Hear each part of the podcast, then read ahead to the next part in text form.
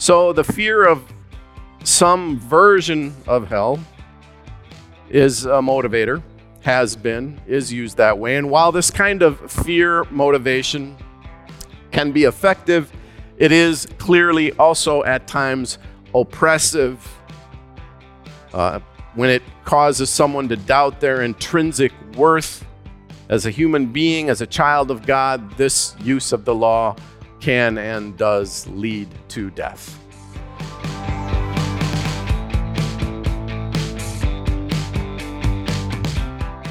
There are a number of words that we encounter sometimes and we wonder, I wonder, you know, where that comes from or even what that word means. And sometimes uh, we can trace it back to the scriptures. There's some connection back to some word or phrase from the Bible. There's uh, there's a, a word called Jeremiad. Anybody heard of a Jeremiad? Yeah. So when you see that um, that word, it, it has a connection to the prophet Jeremiah and the prophecies of Jeremiah. Here's a definition from a, a dictionary. Jeremiad is a long literary work, usually in prose, but sometimes in verse, in which the author bitterly laments the state of society and its morals in a serious tone of sustained invective and always contains a prophecy of society's imminent downfall. So, we can see when we hear a passage such as the one Rachel just read for us from Jeremiah, why that connection would be made. And Jeremiah is a trip. I mean, when she was reading the first part of that passage, uh, you, you get this sense of, of, of, of the uh, aggression that comes from this prophet, and his dismay is so clearly evident. So the logic of a Jeremiad goes simply like this the, This is what you've done wrong, and therefore this is what is about to happen to you. Uh, some Jeremiads end there with uh, doom and gloom and destruction, uh, but others um, indicate that if this terrible behavior uh, were to change, there is a possibility that, in this case, that God may relent. Um, the word Jeremiad then is a spin on the name of the prophet Jeremiah. Uh, and Jeremiah's times could hardly have been more difficult or terrible for the people. Jerusalem had been sacked, it had been overrun by the, uh, by the violent uh, Babylonians.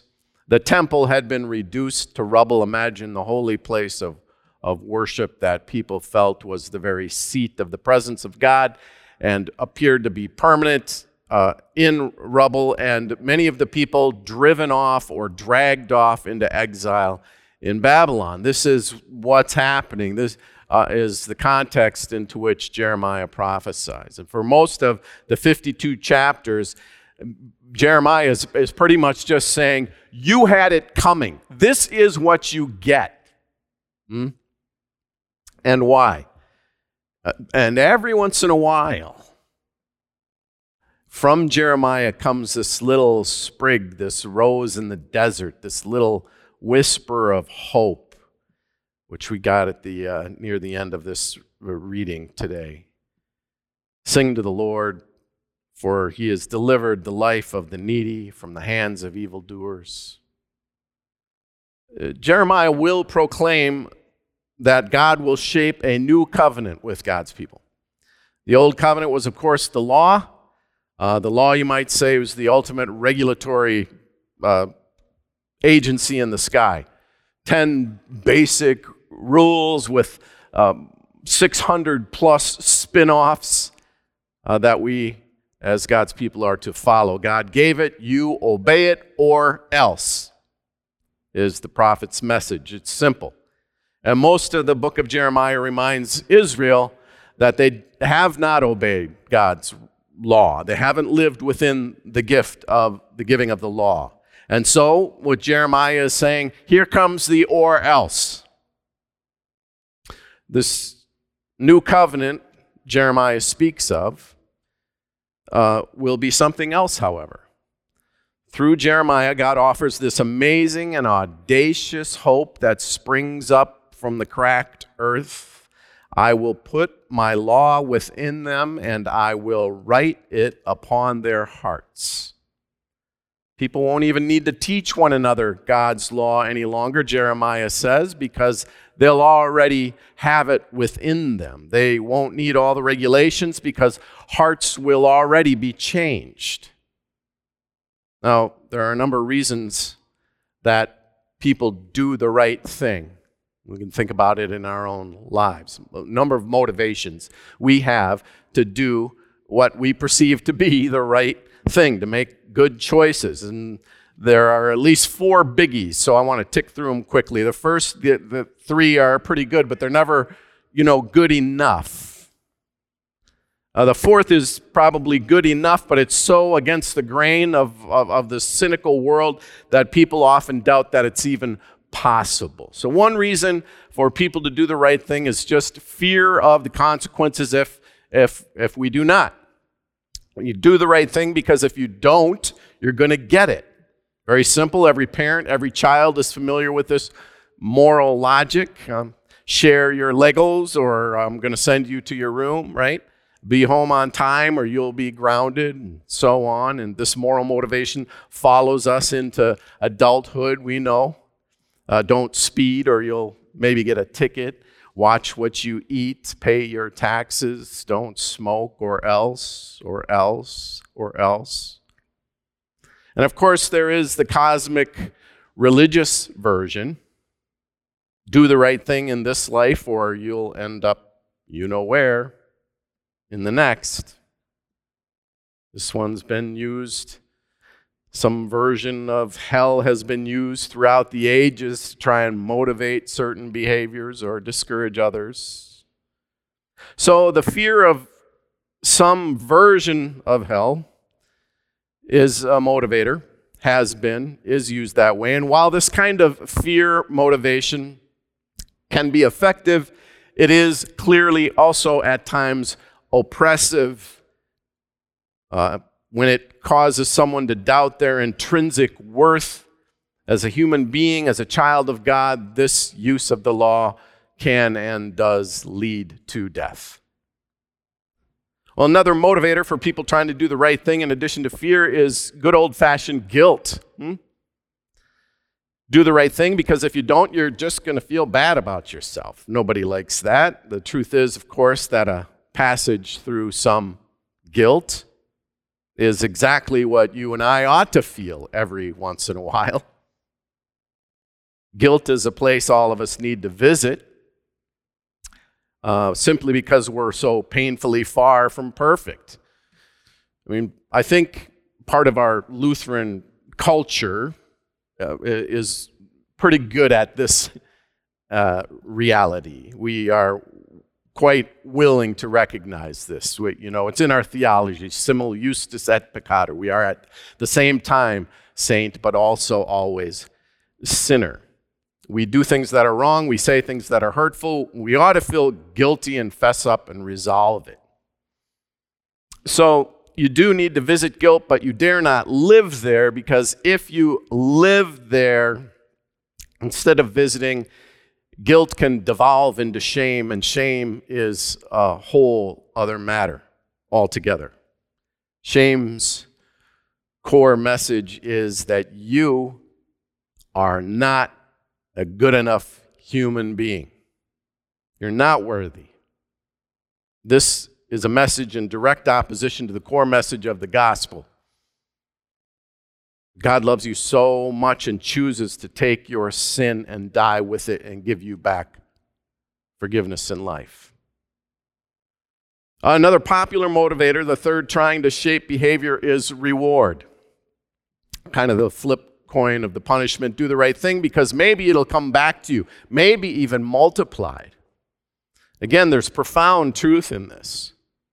There can be deep satisfaction in knowing that you have made the right choice, you've done the right thing. In other words, sometimes doing the right thing for moral or compassionate or selfless reasons is its own reward. You can just feel better about yourself. On the other hand, a version of this rewards based motive fuels the false prosperity gospel being preached, peddled by so many flashy, self assured, often televised ministries. Give this, get that. Transactional relationship to the Lord. Right? Again, there's truth here in some measure. We do reap as we sow.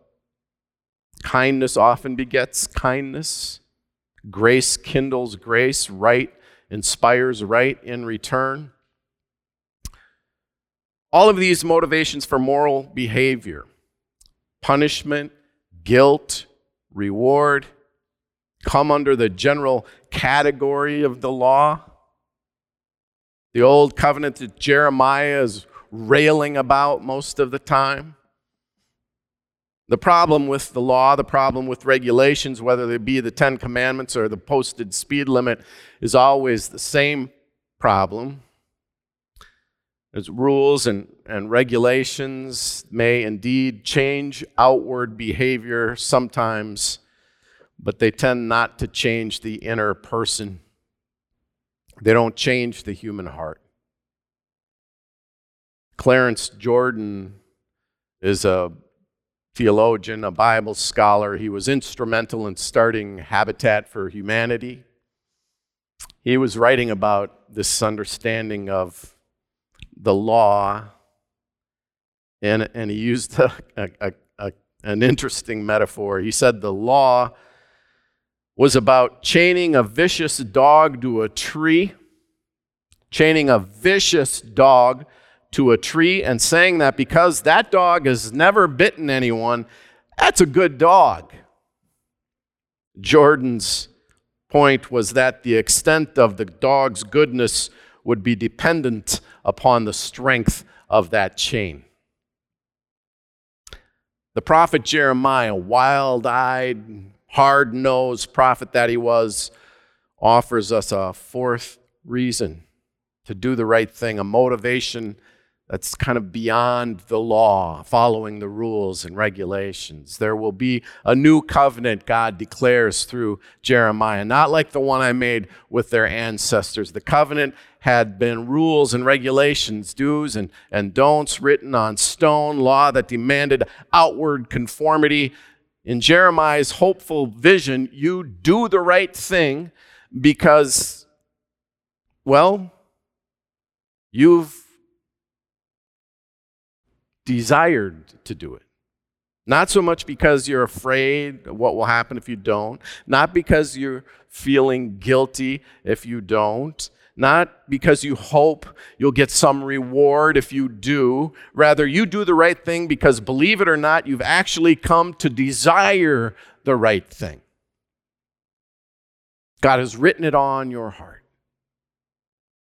Now, Lutherans don't talk about this as much as we probably ought to. I know in the boxes and boxes of sermon notes that I have in my office and scroll through sermon titles that are on my computers that I've written over more than 30 years, you'd have a hard time finding half a dozen that are related to this theme of trying to behave better. what you ought to do.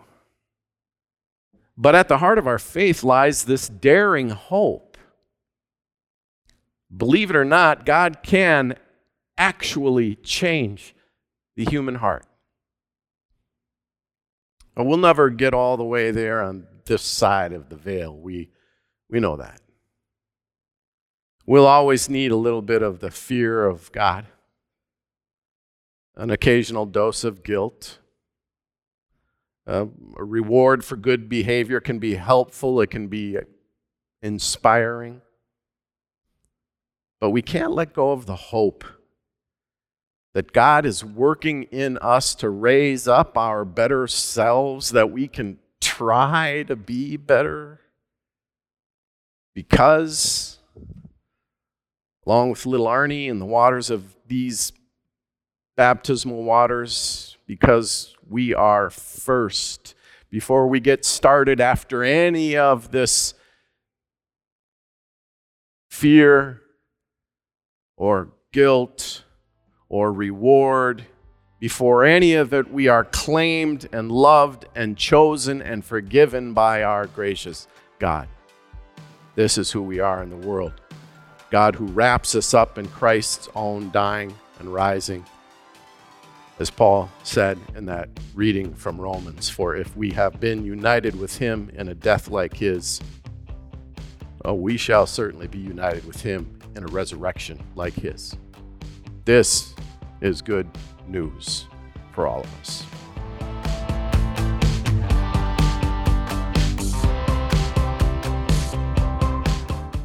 If not for the claim made on us, the promises made in these baptismal waters, it'd be too risky to try to be a good person out there. Uh, because how could we ever know that we're doing enough or that we're doing it just right?